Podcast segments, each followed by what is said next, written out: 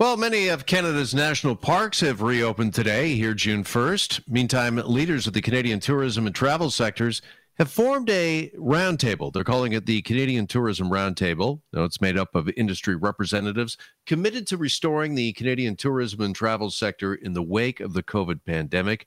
And joining us now, a member of that roundtable, Perrin Beatty, who is also the president and CEO of the Canadian Chamber of Commerce.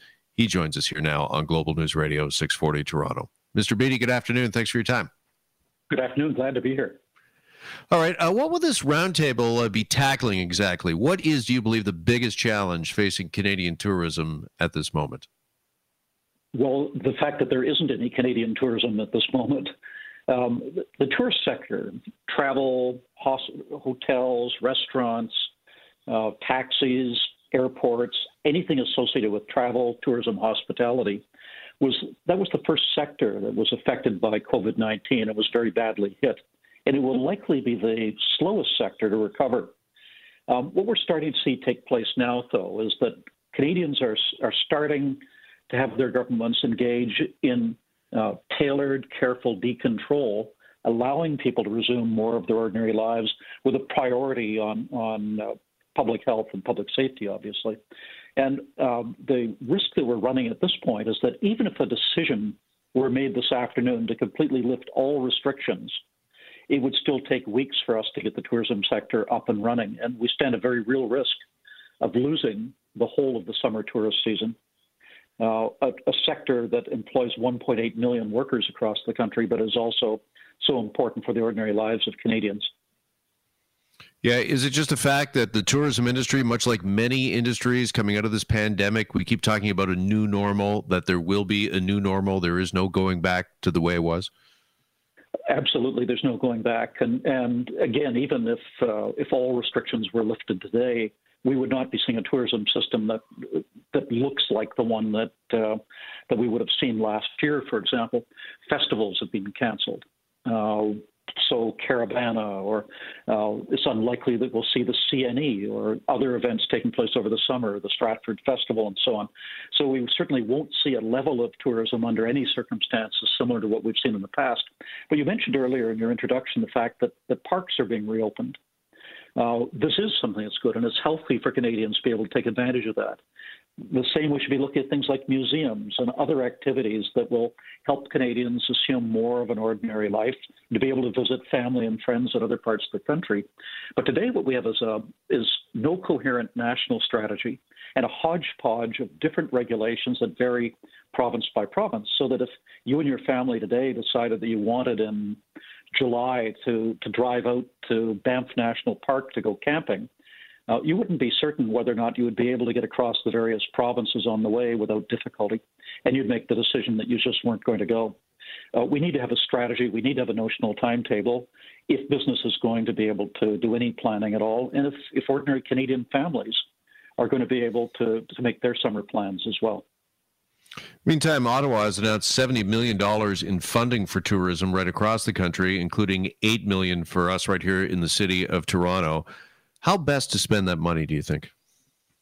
Well, I think the government, what the government is doing is reprofiling money that was there that they were going to spend before to bring people from abroad into Canada. And they're recognizing the fact that as tourism restarts, we're going to start first in areas that are closest to us.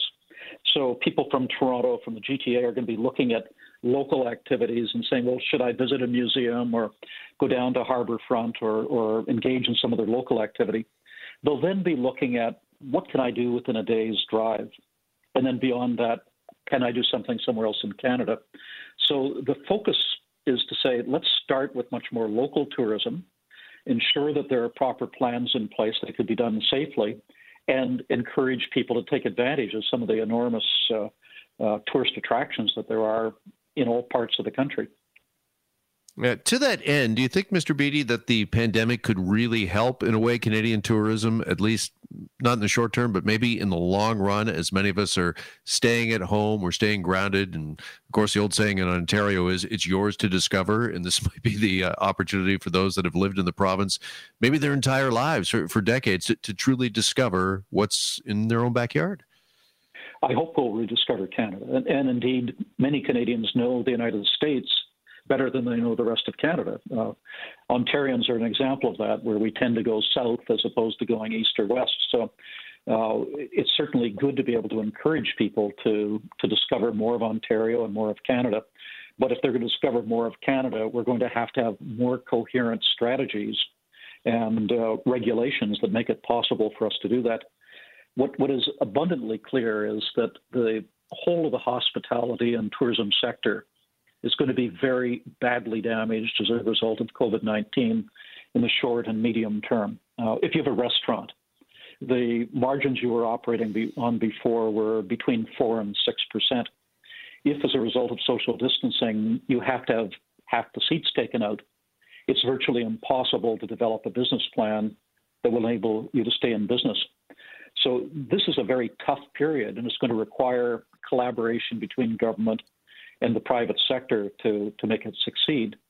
And uh, we have already lost much of the summer tourist season.